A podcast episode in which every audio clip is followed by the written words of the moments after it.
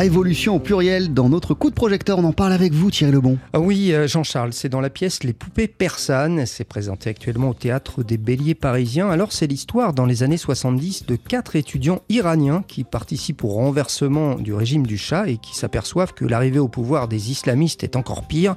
Et parallèlement, deux sœurs iraniennes, elles aussi, ne sont pas très enthousiastes à l'idée de célébrer le passage de l'an 2000 au sport d'hiver en famille. On écoute l'autrice de la pièce, elle est également comédienne sur scène, Aïda Asgarzadeh. Je parlerai des poupées persanes comme une espèce de fresque de vie. Donc il y, a une partie qui se passe en Iran, il y a une partie qui se passe en France. La partie iranienne est beaucoup plus dans quelque chose de dramatique, d'épopée, de grand. Euh, il y a plein de grands sentiments et tout. La partie française un peu plus dans la comédie. Et je pense en fait que c'est une alliance euh, proche de l'univers iranien en fait. Euh, en Iran, donc on a vécu bon, bah, des années difficiles, mais l'humour est toujours resté extrêmement présent et c'est quelque chose qui une des premières choses qui me vient quand je pense à mes parents au dîner à la maison, euh, quand il y avait plein de monde et que ça parlait politique, etc., et que ça pouvait être très euh, animé, et ben il y a quand même des grands éclats de rire en permanence.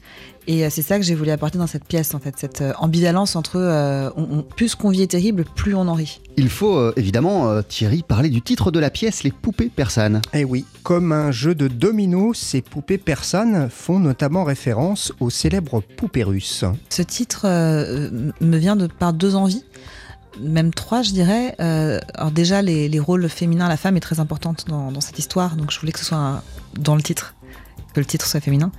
Et en fait, c'est un on découvre de plus en plus le passé euh, de la mer, de l'Iran, de, toute une génération finalement. Donc c'est ça que j'aimais bien dans ce côté un peu euh, qui s'emboîte l'un dans l'autre et que plus on, tire le fil, plus on va découvrir des nœuds.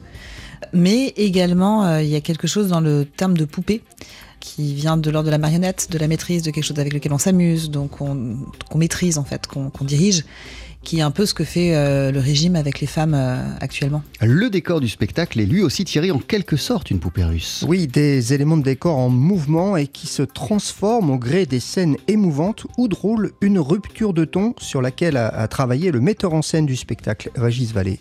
Effectivement, il y a toutes ces, ces différences de ton qu'il faut maîtriser parce que euh, faut pas non plus après que à force de moments de rire parfois que d'un coup ça continue à rire dans les moments d'émotion et que ça vienne se teinter.